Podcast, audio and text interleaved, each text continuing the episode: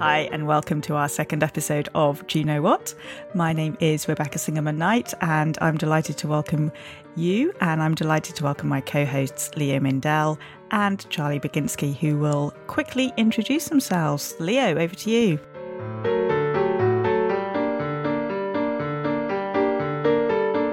So I get to go before Charlie. That Just has got to be first. So I'd Just like to just once. note that I've actually been able to talk before Charlie has said anything on the microphone. Don't get used to it. Don't get used to it. I'm humouring you. There you go. My name is Leo Mindell. I'm a member of uh, Northwood and Pinner Liberal Synagogue and involved in the uh, world of the internet.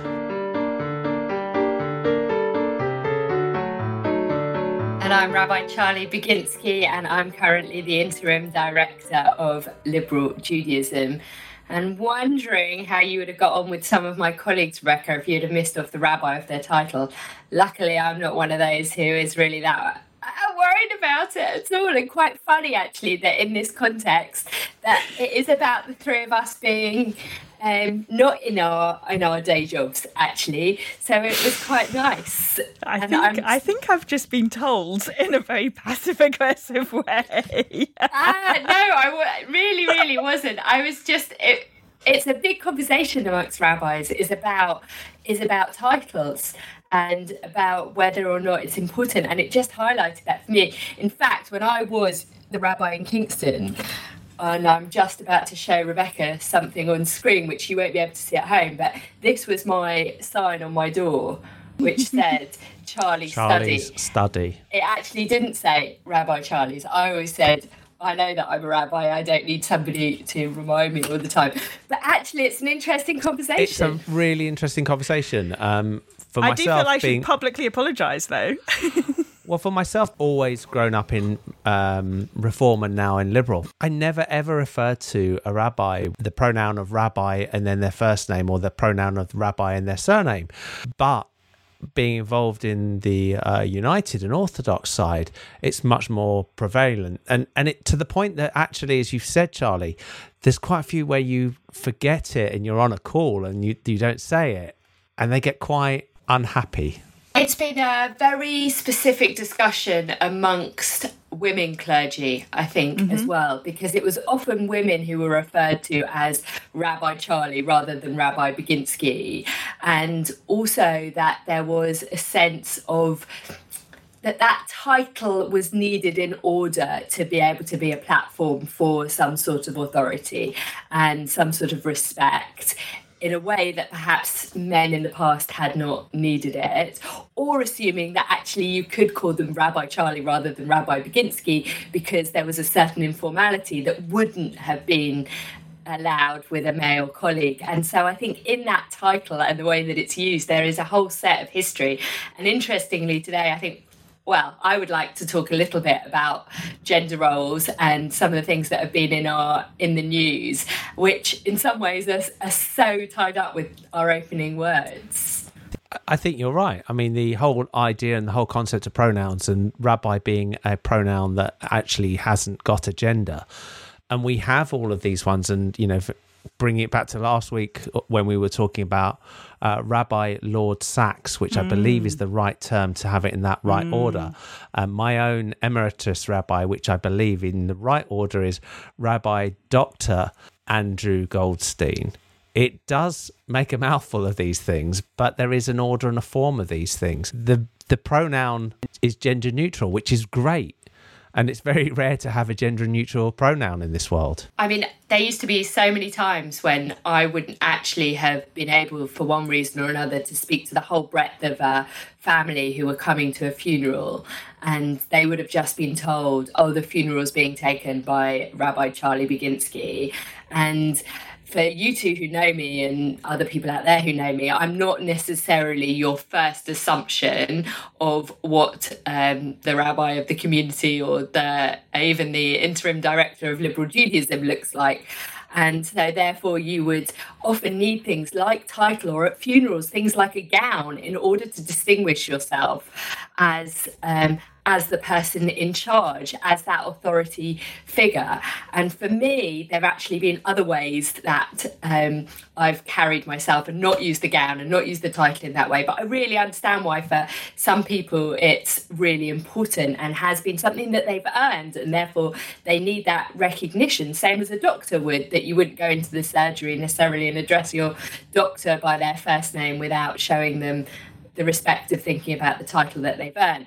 But this week, I've been thinking particularly about Priti Patel and the news stories over, um, and wondering whether there's a, there is a gender question there, or whether this is just somebody who is in authority who has been bullying, whether we take her her understanding that it was unintentional or not I have been thinking about the gender case and whether we often have this discussion about, in one case, out of the mouth of a man, would it be considered to be assertive, whereas out of the mouth of a woman be considered to being bitchy or aggressive? I think you're absolutely right there. I mean, there is things that men in particular now cannot get away with, which they got away with in the past, which doesn't forgive those moods, but they, they did. And now there seems to be a role reversal, which is just can be just as toxic, um, and that people are allowed to get away with things which um, they they weren't getting away with in the past. I think the issue with Priti Patel is a really interesting one, and I do have a level of discomfort when I hear the allegations because I think to what extent is this people just not appreciating having a strong woman around? I think it's clear that she's definitely behaved inappropriately. I mean, if if she has been swearing and shouting in the workplace, that is clearly inappropriate. But it's also not uncommon. I mean, I, I, I worked in various professional organisations, both public and private sector, for over 20 years. And I've come across people who are genuinely bullies. And I've come across people who lose their rag from time to time and behave in a way that they shouldn't do, but I wouldn't actually classify that as being bullying. Now, we're, we're never going to know. We're never going to know what the situation actually is in this particular instance, but I think yep. the words like bullying, like a lot of words, can be can be overused um, and they can therefore diminish what is real bullying in some cases. I have no idea whether or not that is the case in this issue. I do not know. But just swearing in a workplace, whilst being inappropriate, does not necessarily equal bullying. I think bullying is something that is deliberate um, and is actually designed to cause harm and belittle somebody.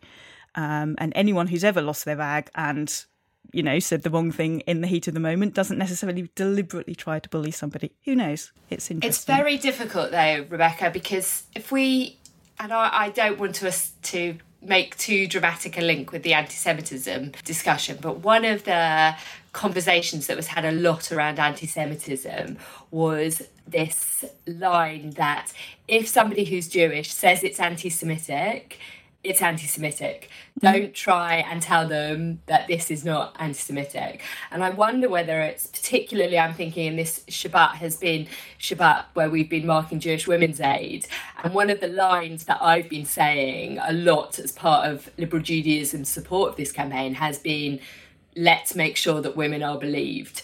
That women and girls are believed and I do think in this case of bullying that it's that regardless what we have to say is if somebody says that they are being bullied and they feel harassed, that we have to start from a point of, of believing, believing them. them. Mm. And this report has come back and said that she was found guilty of bullying.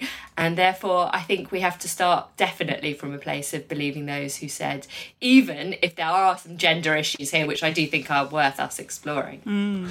I think the um, interesting thing I find, and drawing a parallel, I very recently finished watching Veep. Um, which took me a, lo- a long time. It's been on the box set to be watching. I don't know if either of you two have watched Veep. Not yet. Uh, but believe me, when you were talking about swearing in the workplace, it's very well written um, and it has a lot of warnings in front of it when you watch it.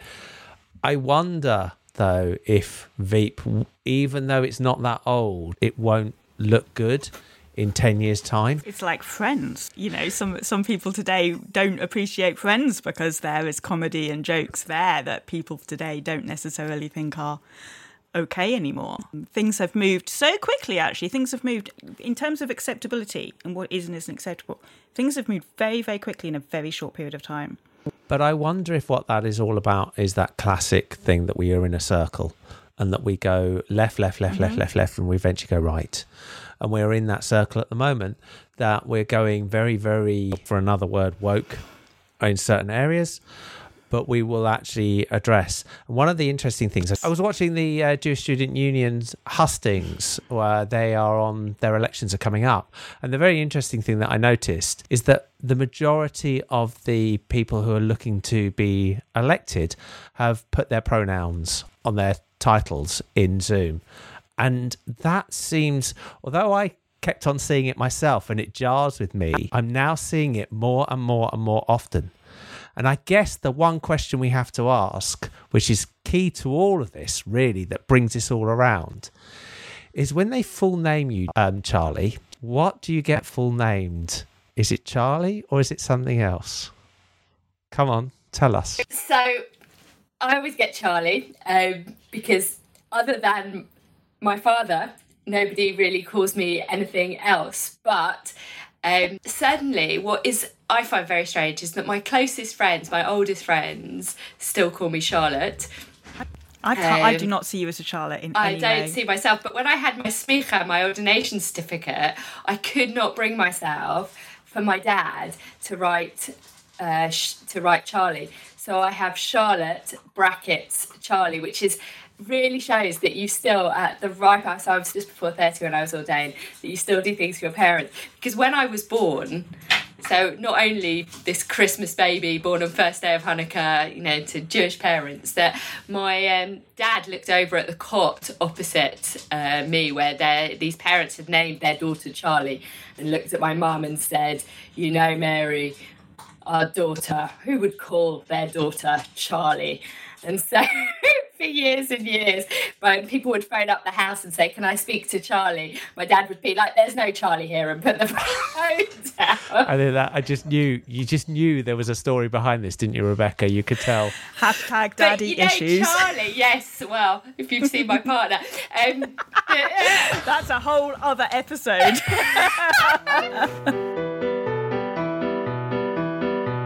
So I'm really, really pleased that into this kind of crazy conversation, we are welcoming our very first guest of this series. And it's somebody who usually is on the I'm on the other end of his questions too, um, and that's uh, Nick Coffer, who is from BBC Radio. We've encountered each other on three counties, but also manage in between to have long chats about our family lives, religious upbringings, living in Hertfordshire, all of those things. So Nick, thank you so much for being with us and really going with the flow and seeing what happens. And uh, as you may have just heard, we've been chatting lots of stuff around um, Priti Patel and the news. I think, I guess, in your office virtual studio, there must have been quite a lot of talk about Priti Patel this week. Uh, yes, there has been quite a lot of talk about Priti Patel uh, this week. I think there's there's a lot of talk, full stop, about about where we're at. It's it's, it's such a confusing time in, in so many ways, and it's actually quite hard to, to keep track of the agenda. It's quite hard to, to, to get a sense of who's who and where's where and, and what's what because we're we're running you know towards Brexit concurrently with trying to resolve a pandemic, concurrently with government running itself, concurrently with the issues in the Labour Party that I'm sure you will have touched upon. If um, it's quite a tricky time to keep up with politics. Oh, we were saying that it's quite a tricky time to keep up with life and where the cycles are at, and generally, not just politically, but what's politically correct, what's not, how things are changing, how identities are changing. You see, I, have got this slightly naive view that, that this whole year would have been a chance just to reset everything and uh, and, and, head towards some kind of sort of hippie political agenda. And, and by, by that I mean not literally hippie, but I, I think it would have been nice to have a, a, more collaborative year in many in many ways because we've been struggling on, on so many fronts. And, and this isn't even a political point; it's just a, an observation as to where we're at. That it almost feels like politics politics could and should have taken a a, a back seat, and and um, you know we we could have come together in so many ways, but maybe we were already heavily fractured uh, as we'd come out of um, uh, Brexit and the Brexit negotiations and, and heading into this year. I think we were already heavily fractured, so maybe that was a futile hope. And don't you think that it has just continued to be divisive with the with the pandemic? You know, you have your lockdown skeptics and you have your lockdown fanatics, and it's almost like the Remainers and Leavers all over again. I mean, it's I, quite I, it's quite depressing it is depressing. It's interesting you say that, there, Rebecca, because I, I don't know anyone who's who's fanatical about lockdown, um, and, and and I think I think that term has has been used to counter the lockdown skeptic yeah. um, uh, faction. And do you know what it is? As with all these things, and, and I'll include Brexit in this as well. Um, fundamentally, you've got 20% of the country on one extreme end, you've got 20% of the country on the other extreme end, and probably 60% who's floating right, left, or middle of, of a fairly narrow um, corridor. So you know, you look at Brexit. There were plenty of Remainers who were fairly relaxed about about uh, Brexit. You got plenty of Brexiteers who would have been just as relaxed about about remaining. Um, and it feels the same with the pandemic because fundamentally, most people understand that it's a serious thing and that we have to do something. So we're all mostly sitting in, in that in that middle corridor. But what you hear the most of are the um, are the lockdown skeptics and those who perhaps you know do do forcibly try to. I'm trying to use a, use a different phrase to, to lockdown fanatics, but I think most of us actually just sit somewhere in the middle. That we understand that you know there there, there is a problem and that we do have to do something. So just so that our um, people who are listening understand, Nick, you, uh, Charlie mentioned earlier that you work for the BBC. Without divulging all the secrets of the universe, can you just explain what you're doing there and then how this, how the whole of this world affects you? Well, what I'm doing at the moment is is I'm doing the Sunday Breakfast Show, which is a, a faith based show. Formerly, I had six day, uh, six shows a week. Um, uh, as happened across local radio, I lost my um, lunchtime show because the, the schedules were shrunk across all local radio stations. Initially, as part of the pandemic, uh, to create some resilience, but then it became permanent due to due to cost cutting. So the pandemic has actually dramatically affected people like myself um, within the BBC BBC in the same way as it's affected someone working in a bar or, or, or someone um, you know working in a in a restaurant um, on on a daily basis. It's meant that most of us are now working from home uh, unless we're broadcast critical, so unless we're physically needed in a studio, and even then, some shows are, are operating from home. Um, so it's been a, a, very, very strange year on on any number of levels. So you said earlier that you know you don't think there's anybody who's a pandemic fanatic. But in your own environment, do you think the pandemic uh, from a work perspective and your life perspective has had some positives. It's interesting you say that because just briefly putting on my Sunday breakfast hat, I've had a number of religious leaders who've used the phrase or, or variation of "we've had a good COVID." Um, and and they always counter it with the caveat: we, we, we don't mean the, the, the dead pit. You know, we, we're, we're not we're not talking because clearly there's a, a massive massive human tragedy here. Yeah. But when they say they've had a good COVID, um, looking at the religious organisations, they've had um, people come back to them. They've found creative ways of connecting with their congregation. They've found ways, you know, if you think of, of our, our, our big, great churches, which can be quite intimidating to, to walk through the front door of, um, they've found ways of engaging people via Facebook or YouTube or whatever it may be. I know, Charlie, you've, you, have done the same at Liberal Judaism. Um, and I think that for many of them, they feel they've had a good COVID because they've been able to re establish themselves themselves as the heart of the community. So that doesn't necessarily mean in terms of, of, of services, but you know they've, they've, they've, driven food banks or they've driven um, uh, neighbourly delivery um, uh, drops. They, they, they've been at the heart of a community effort.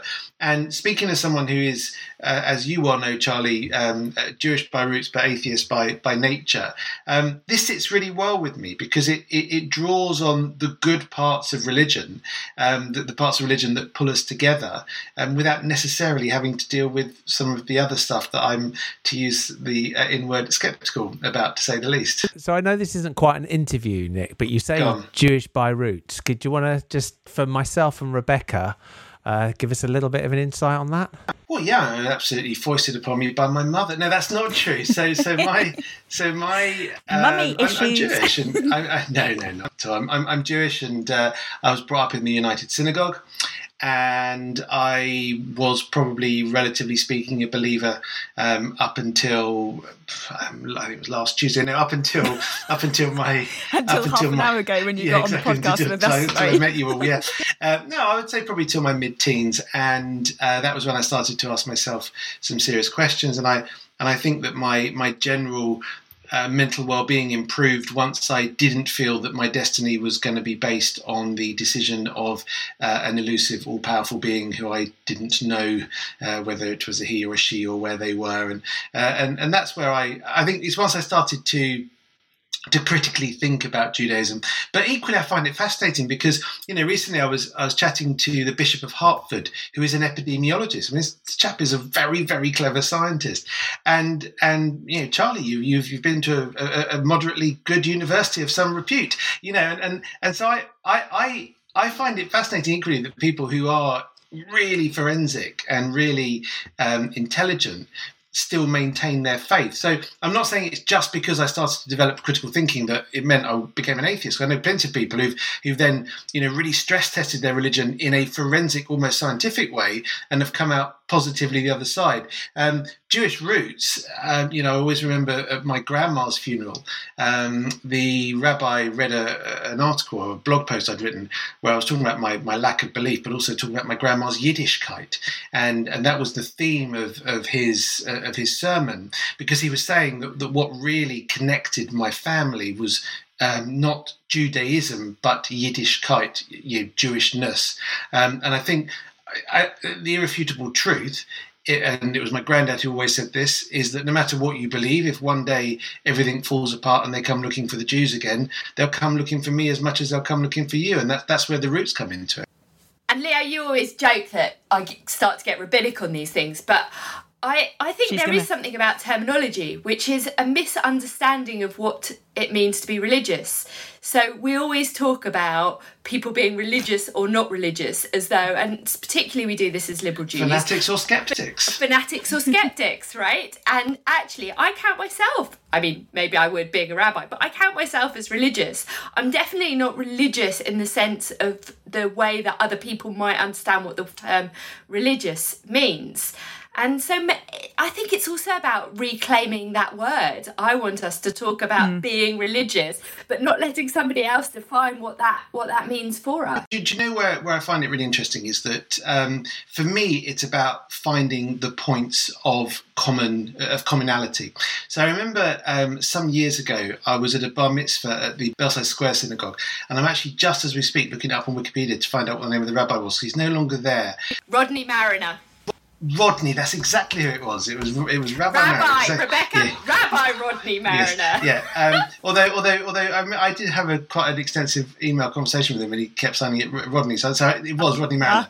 and, and he, at this bar mitzvah, he did a whole um, sermon about atheism, and he basically said, "Look, uh, Richard Dawkins views atheism on a scale of one to seven, and uh, even Dawkins, the arch atheist, says that he couldn't be more than a six um, at a push. He can't be an absolute seven. No one can be.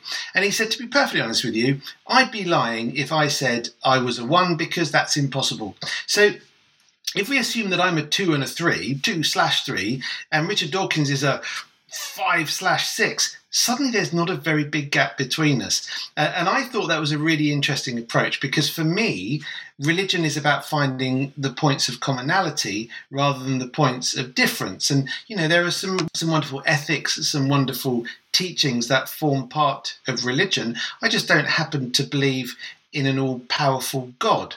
But actually, there are way more things that join us than don't. Do you think there's something um, unique about Judaism in the sense that you can be very, you can identify very much as being Jewish, but also be an atheist? Whereas possibly you can't do that so much in other religions. So David Baddiel being a classic example Yeah. of somebody, you know, his Twitter bio is Jew. You know, he's he's Jewish from head to toe, but he's also a very, very avid atheist. See, and there's that very much kind of whether you'd call it a cultural Jew mm. or whatever you might call it. Do you think that is unique to Judaism?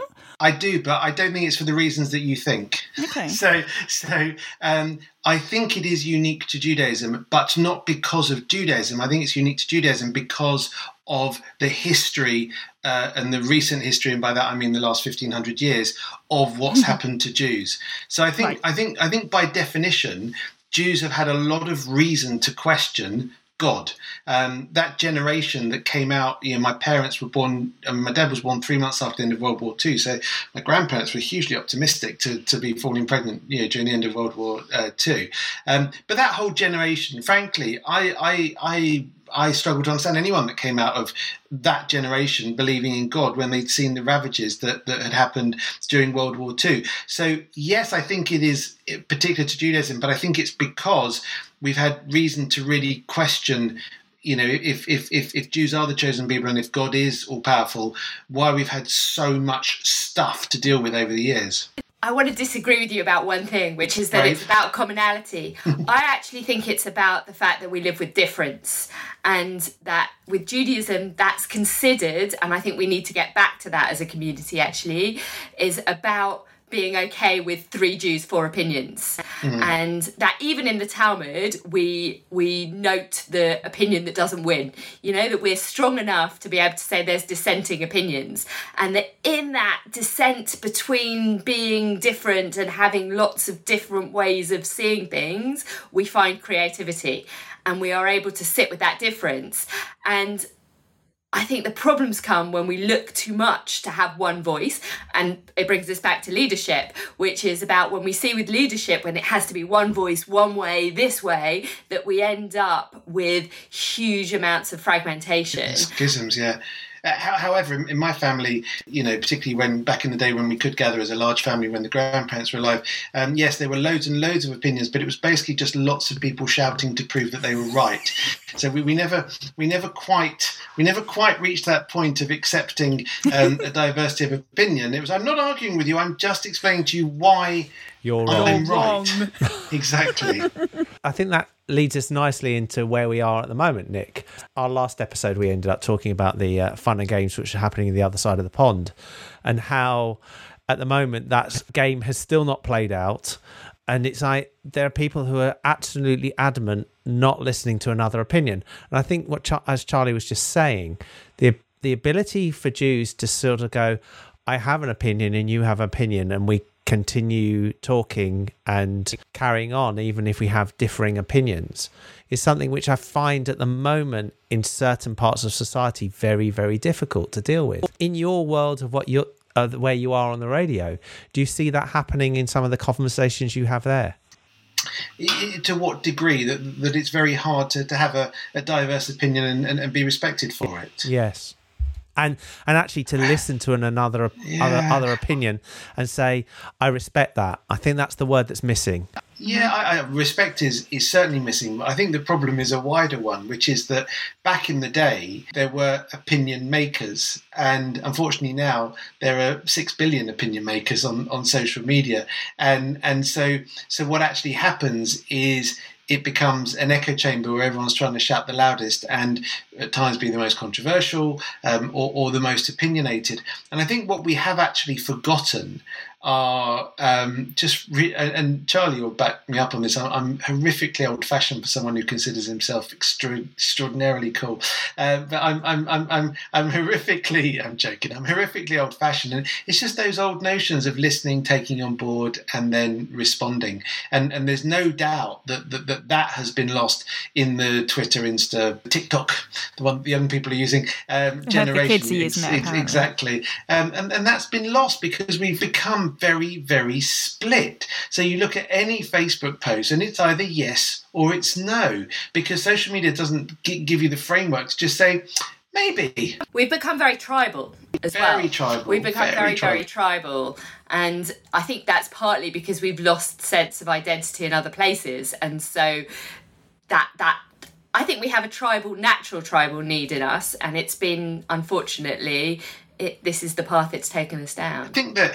it's it's almost like we've been disempowered in so many ways um, because of stuff that's happened, because of where society's at, people losing their jobs, um, people mm-hmm. losing their sense of a role.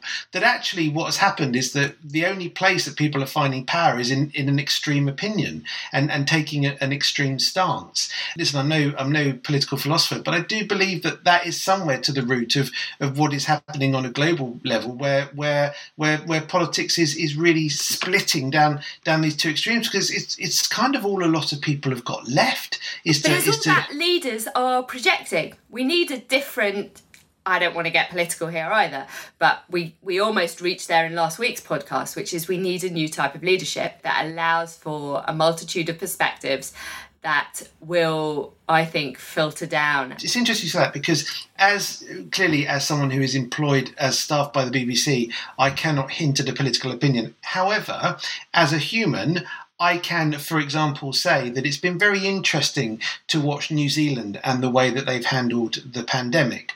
Um, insofar as, uh, says he, choosing his words very carefully, they have an extremely inclusive prime minister, uh, very down to earth. Uh, there was that wonderful video, sad video, but that she did right at the start of the pandemic. She just put a toddler to bed and she was in a grubby hoodie and she was doing a Facebook Live. And, and there was something very, very of the people.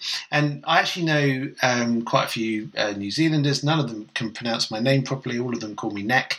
Um, but but what's interesting is I, I, know New Zealanders from both sides of the divide. Uh, I mean, New Zealand's hardly a massively divided country. You know, they, they're centrist pretty well right and left. But but what's really interesting is the respect she's held in um, individually as a person. And maybe that's what we're lacking without making this a political point, but people who are actually uh, people who can carry the whole population with them. It's almost like it's almost like the um, you know I, I, have I have my own personal views one way or another about the monarchy, but it's almost like that that that that monarch figure that actually just carries a certain amount of respect, and and I think that's part of the problem. It's not it's not necessarily a question of politics per se. It's a question of, of how we're presenting it and how inclusive we're, we're, we're trying to be and, and to, to, talk to as many people as possible. If I ask you the difficult question then, there, because you raise New Zealand and we began this conversation around Priti Patel, where's the gender issue in this? Is there a gender issue? Is, is she able to lead like that? Is she able to say, I'm putting my toddler to bed because she's a woman? Is Priti Patel being held up to a different standard because she's a woman, or have we moved past those? Uh, the answer to that is, of course, yes, we have, and no, we haven't. But I, I'm a firm believer in taking people as I find them. And I know some pretty unpleasant women, and I know some amazing women, and I know some extraordinarily sensitive and feminine men and some pretty macho um, uh, patriarchal men as well. And you know, there's a couple there's a couple who spring to mind on on both sides of the fence. And I do have to be very very careful here. Um, but there's um, when I hear Lisa Nandy talk, she sounds like a very compassionate, um, very balanced politician. And there's an MP, a Tory MP, Huw Merriman, and there was this fascinating interview on on Five Live that he did. I've heard him interviewed more than once, and there was a moment where Nicky Campbell said, you do realise you're a member of the Conservative Party because what Huw Merriman does is he talks about his constituents and he talks about his public service. Um, and and for me, when you look at, and I've, I've deliberately taken somebody from either side there. These are these are two politicians who to me seem to have that sense of well i'm talking to my whole constituency here um, and it's when we take away that tribality that i, I warm back to politics you know and, and that's where jacinda ardern comes into it I, I, I take people as I find them. I know, I know a number of local councillors who are not my side of the political fence, but who I have huge respect for. Huge but respect. Isn't it interesting what um, Nicky said to to Huw, you know, you're a conservative. Now, why shouldn't a conservative also be um, compassionate like that? You know, ex- well, well, it, yeah, it, exactly it, right. I mean, because like you say, it's the person, it's not the party. But to be fair, um, Nicky Campbell's point was more because he was going against basically government policy in, in, what he was saying. So he was reminding him of his of, of, of, his duties. But it does come back to what I think I said three or four hours ago when we started this, which was that um, which was that there's a lot of wine consumed in the meantime. No, um, which was that I do really believe that fundamentally most of the world operates in a fairly narrow middle spectrum. Um, there are plenty of members of the Conservative Party who would quite happily sit to the centre left in the Labour Party, and there are plenty of relatively Tory Labour Party members as well. And and maybe I'm maybe I'm naive, maybe I'm idealistic, but I still believe that that's where the bulk, you know, that's where David Cameron had his electorship, that's where Tony Blair had his electorship, and and and I still believe fundamentally that that's where most people sit. I think that brings me around to what I'm thinking about where we're going. Uh, this has been a as we all know, uh, an interesting year. Do you think, from your perspective, Nick, this is going to be one of those years that in 50 years' time they're going to be looking back in the history books this well, period? L- luckily for you, Leo, um, you don't have to get that answer from me. You can get it from my six year old who, halfway through the pandemic, said, The fun thing about the pandemic is they're going to be teaching about it in 100 years' time. Gosh. Um, yeah, I, I, thought gosh as well. Um, I hope you put that on Twitter. Uh, no, I, I, I didn't that kind actually. Of self-satisfied yes, way that with, people go, whoop, whoop emoji. Yeah, exactly. no, and he, he, he got it, and and I, I, without a shadow of a doubt, we will look back on this. Whether whether we'll be able to go full Bruce Springsteen and look back on this and it'll all seem funny is an entirely an entirely moot point because ultimately people's families have been shattered, people's lives have been shattered. I think aside from the tragedy, what will definitely change, at least I, I hope will definitely change. You know, I remember back in the day, by that I mean six months ago, hating being on a packed train. What I wouldn't give today to be on a packed train going somewhere. You know, I I, I remember um, getting frustrated going to Emirates, going to Arsenal because I'm, stu- I'm stood in a queue. What I wouldn't give to be stood in a queue at the moment and, and, and be going to a football match. And I think that I think with regard to those things, yeah, it's sense there's some Spurs fans in the area. Um, no, but, but, Watford fans. but, but, but, but, but with regard to those things, I think I just think we won't take them for granted again. We won't take communal yeah, worship for granted again. Um, and I hope, I hope, again, it's the idealist in me, but I hope that that during this period we will have learnt just to to enjoy the smaller pleasures, and that actually we'll come out of it somehow a little bit less grandiose. But you say that, Nick, um, that we won't take the small pleasures. Um, at the beginning of this pandemic, you know, it was clap for heroes and all those sort of things that we were doing at the beginning.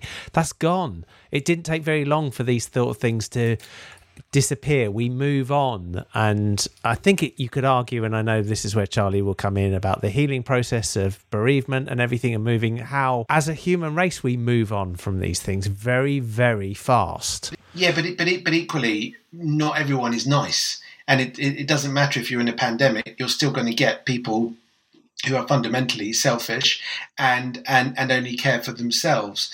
But I do think uh, that um, so many things will have changed forever. There was a quote recently on my on my radio show. I was talking to a chap who runs a number of schools, uh, part of a, a Christian academy. Really, really good uh, guest, interesting guy. And um, and I said he was talking about how things have changed at school, and I said, you know, do, do, you hope to be able to go back to what we were? And, and I was convinced that I was feeding him a question where he was going to say, well, yeah, wouldn't it be? And he said, not at all. Not mm. at all. Uh, we've learnt so much in the last six or seven months about different ways of doing things that I'd absolutely hate to go back to where we were. And I, th- I think if there's, if there's a little bit more of that attitude, you know, I, I think we have irreparably and, and irrevocably changed. And even those who don't want to come along and change with us, I, I, don't think they'll have any choice. I think you're absolutely right. I think if you look at how uh, some of these times change us, uh, you, you, we need big shocks like this sometimes to actually jump out of our skins and say this is not a good way of doing things no, and this is not. exactly what's going to happen and i'd love to see long term that some of the things which have come about will stay in my own industry which is involved in the sports industry we are very you know a lot of the people that, that would travel and just jump on an aeroplane really really yeah. fast are not going to do it and actually when you ask them are you going to do it again afterwards, they're feeling like they won't. I, I think also a number of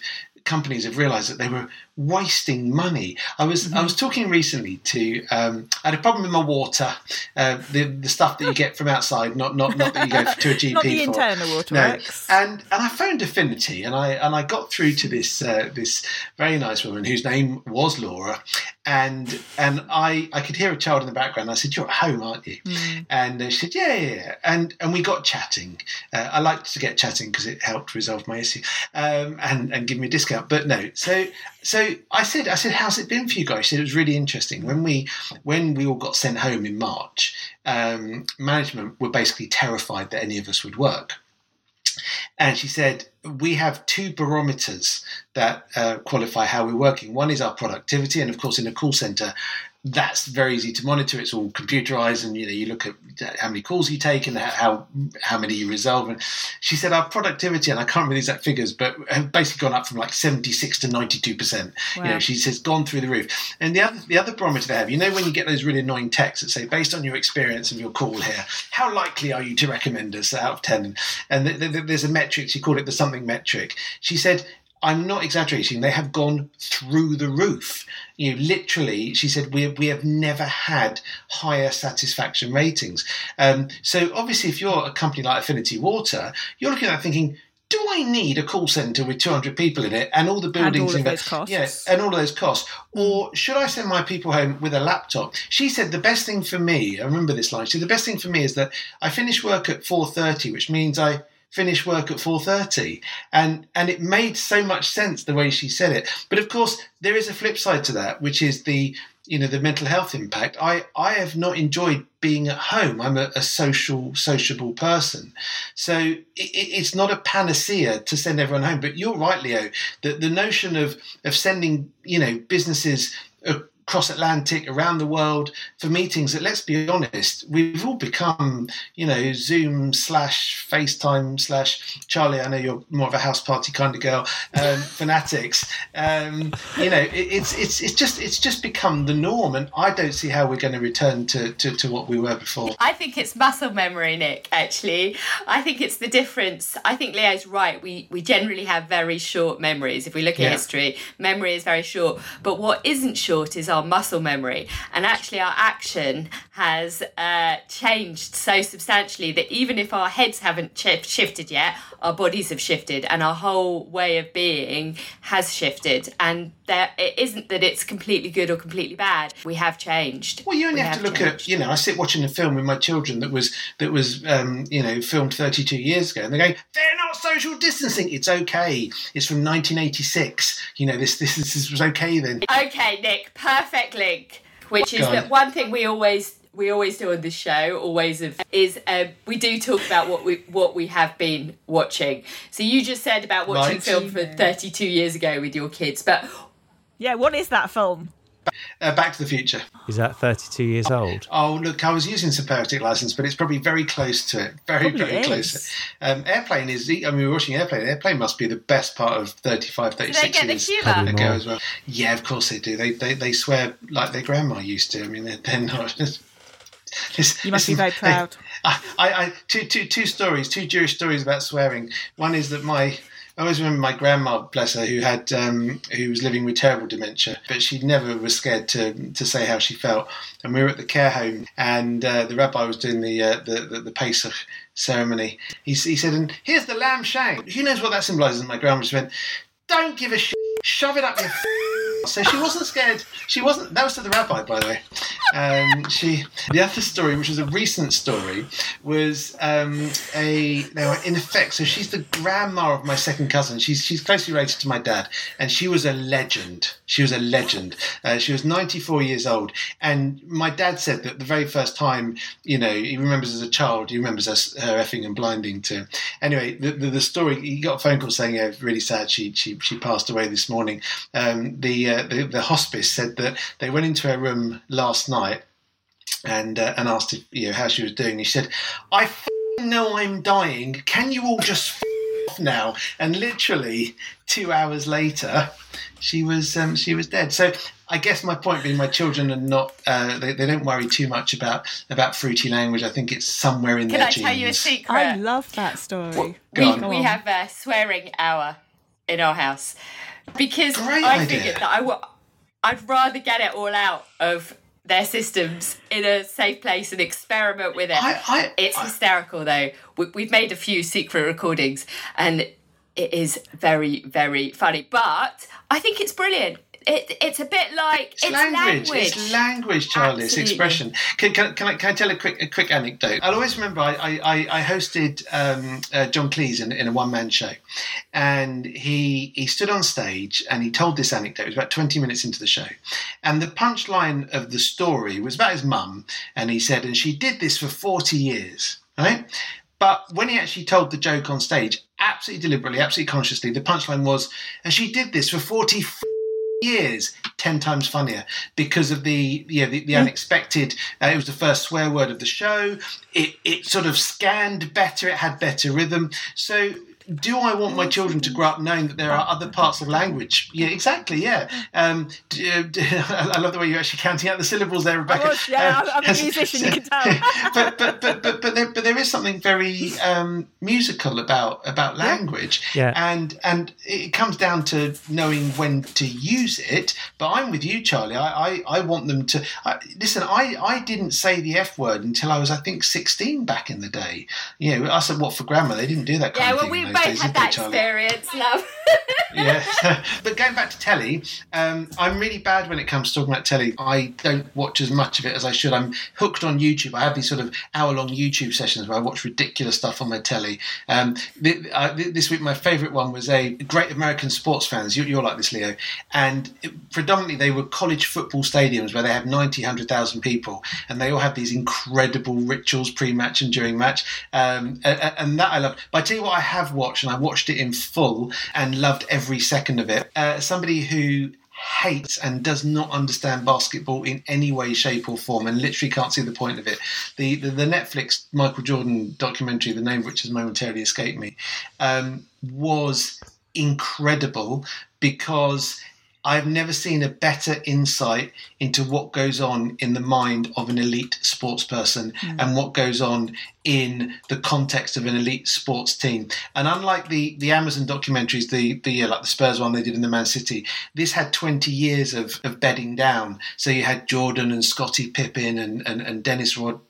Rodman, not Rod, Rod, Rodman, Rodman. yeah, yeah. Um, you know, being able to look back, Uh, it's just, it's the most beautiful ten or eleven programs. It's called The Last Dance, I think. So I've heard amazing And- and- things about and- that. Just from this conversation, if none of you have watched This Is Us on I don't Nick, know. seriously, Is that no, a BBC it's on, one? it's on Prime, and it's there's five series. Okay. Just I, I won't say anything more about it. In, if you haven't Okay. watched it, go and watch it. I cry, which doesn't say a lot because I cry and everything, but. I'm Yeah. a Are you a crier. crier? I'm not in any other walk of life, just when watching adverts and television. So this This, is us. this is us. You have to Yeah. watch it. Have any of you watched the Kominsky Yes, Method? love the Kominsky method. So my, my, my dad recommended it to me because he was a, an artist manager for, for years, and um, and I said I said yeah, what's the appeal? Is, is there some kind of you know bald fat Jewish guy? And he went yeah, There's there's, a bald fat Jewish guy. And so, yeah, exactly. He said that. He said he said there were two of them, and he said he said he said they're both fifty percent me. so dad so he. he oh, and we're back to the daddy issues. Leo, have you had something out? Have you seen that documentary or are you watching something else this week? There's a couple of things I've been watching. First of all, not watching but listening to, which is uh, bring this around, is uh, the latest episode of the Allusionist podcast, which is their swearing episode. And it's a swearing quiz. Uh, very, very good. Um, if any of you listen to the Allusionist, Helen Zaltzman, best line is at, right at the very end. So I'll leave that to there. Watching, I ended up going down that rabbit hole of finding out what the Christmas adverts were this year. I don't know if any of you have watched the Christmas TV adverts yet. I can't watch the Christmas Uh, TV this adverts because They make you cry. Yeah, they are really are crying adverts this year. The McDonald's one I thought was actually very good. Yeah, if McDonald's you've is not good. seen it, what is wrong and, with and, you? and, and, and, and, al- and also the Tesco's um, billboard adverts are very clever yeah, this year. yeah, and the So they- Sainsbury's they- one, the Yeah, Sainsbury's they- one is it. The, I can't believe how much um, airplay there has been. People who are complaining about the same Sainsbury's one, oh, even though it's a very good advert. and Rebecca, what about you? Well, I'm going to bring it back to the Jew theme and say it's a film from UK Jewish Film Festival, which I was watching all last week.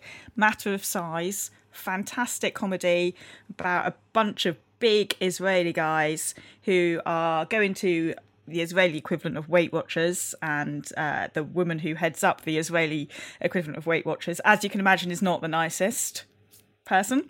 And they decide, you know what, we're going to embrace our size. And one of them gets a job washing dishes in a Japanese restaurant, and all of the Japanese waiters are hooked on sumo. So he decides he's going to get trained as a sumo wrestler along with all his friends. So he encourage, so he he asks the owner of the restaurant, who is also a trainer for sumo wrestlers, and it's kind of like this kung fu panda slash karate kid slash Israeli romantic comedy kind of mashup, and it was just very charming and hilarious. Can I, can I, ask a random question? Can I throw a curveball? Ask your question, Nick. so, uh, total random curveball for you. So, I, I had a lovely item on um, my show this morning that, that, I presented this morning, and it was all about uh, Henry VIII and whether Henry VIII was um, was a, a, a Jewish, Jewish, sympathizer. well, no, Jewish, a Jewish sympathizer, um, because you know um, Jews hadn't been allowed in the country for 200 years at this point, and he started to allow people into his court. It's a really interesting piece of history. And and I pre-recorded this interview with a, a lovely guy, a really erudite chap, and the book's it's called the the Secret Diaries of, of, of Juan Vives. It's a really good book. So this was pre-recorded actually on, on Friday, obviously before Shabbos.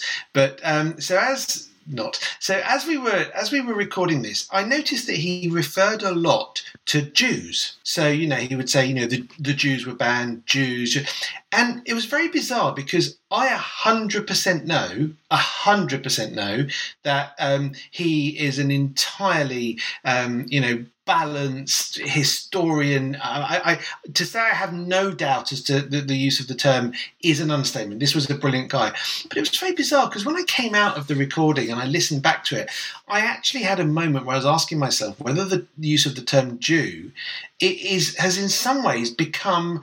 Um, I'm not going to say offensive, it's the wrong term. And then I found myself thinking, well, no, you'll talk about, you know, Christians, you'll talk about Muslims, and you'll talk about Jews. But but my curveball question for you is are we in a position at the moment where actually we have to be careful how the word is used? Because it, it, it is it is it growing a connotation or was I being overly uh, was I overthinking it? I mean, I can't answer whether you're overthinking it, but I can certainly speak to having had the same reaction in circumstances as you. I think it's about this present time and our own experience, and it's not necessarily about overthinking it, but it's been about our own experience of it and that it's yeah, it's yeah. shaped and changed and scarred us and i think mm. that we are we are looking for things or we are seeing things even when they're not there. And that's not to say that's not that they aren't there because as my dad would say they always are there. It's just that we we've upped our sensitivity and our our, our senses are are up. I, remember a couple of years ago, I was I was um, off the record seeing someone uh, because I know my mother will listen to this, and she excited. still firmly believes that. Yeah, well, no, no, I'm seeing someone lovely now, but I, I remember I was seeing someone at the time, and and um, a friend of hers had, had asked a question along the lines of, if the words were, "Are you still seeing the Jew?" You know, I, I the girl I was seeing was lovely. She said her friend was lovely, but I just remember thinking should we even be countenancing using it in that tone, even if it was, you know, banterish, um, you know, b- between friends? And and I do feel that we're in that moment of, of, of, just really having to question the usage. So my, my feeling of this is that somewhere in between on that. I think that we have got to a point at times, as Charley said, that we are oversensitive to the word because it has been used really badly in the past. But then, if you sit there and say it becomes a word that you don't speak, that actually makes it even worse in my mind. Yeah. So you have to find a, a, narrative where you can actually use the word and and actually not be afraid of it. And I think also I grew up not too many miles away from where you sounds like you grew up, Nick, um, where it was a rarity that it was used in a nice connotation. Yeah, Jew um, bundle. Remember Jew bundles? Yeah, yeah, exactly. Well, I yeah, I I grew up in Harrow, so it's not a million miles away from you. But the the point is, it was used as a really bad uh, slur. Terrible. Um, and the only way to re- reappropriate a word or is to use it and use it positively and use it regularly. And so I suppose it does pick in your ears the same way as when you hear your own name or you hear your own football team mentioned, your ears pick up when you hear it. But I think we have to use it and um, stand proud with the word, and, And it that is a- I think it- is it a is a- problem that we haven't it- in the past. It is about Is that, what, context as well. is that what David Baddiel has done? As I mentioned it earlier, you know, his Twitter bio is just Jew. Nick, where can we find you? Uh, BBC Three Counties Radio. Uh, all the information probably best on my Twitter at Nick Coffer, um, or if you Google me, um, uh, Nick Coffer. Uh, although bizarrely, you know how Google does autofill. You know, if you type Nick Coffer, the word that follows it is wife, for reasons that I've never fully understood. Okay, interesting. We need to invite you back, I think, and explore that a Well, little I think bit we need to invite his ex-wives back. Is probably more of an interesting conversation. I- I just like to- that, yes, yes. It depends. It depends. Yes, if it's in six months' time, it may be. Yeah. I, Well, he referred I- to I- Henry VIII, so maybe Henry VIII is a little bit of a. Yeah, I, I, I, I like to believe that it's just lots and lots of people checking whether I'm married. Yes, you know, of course. That is probably it. Uh, yeah, I've already done it actually while we were talking. Yeah. and Leo, where can we find you? Uh, you can find me on Twitter as WFC Kigo. Uh, you can also find me a lot on Facebook at the moment because very soon I'll be starting up my weekly program about snowboarding. I can be found on Twitter at rsingerman. Um, I also run Kingston Liberal Synagogue uh, Twitter account, which is at Kingston Lib Shul. Charley, what about yourself? So? I'm also on Facebook under my name, but also with Liberal Judaism, following Leo around on a regular basis. But you can also find me on Twitter, which is Rab Charley, R A B, and Charley is C H A R L E Y. To come back to our beginning of our program, Liberal Judaism is also on Twitter as Liberal Judaism. Right, so I think we're going to wrap up there. Um, thank you so much, Nick, for joining us um, and being like a really super guest on our virtual sofa. Well, it's been a great pleasure to lose my job over this, and uh, It'll be worth it. It'll be worth it in the long run, I'm sure. Um, and stay tuned uh, for another episode. If you liked what you hear, please give us a five star rating on iTunes. and even if you didn't like what you heard, give us a five star rating. Um, and please uh, subscribe so you'll hear us again soon. Take care. Bye bye.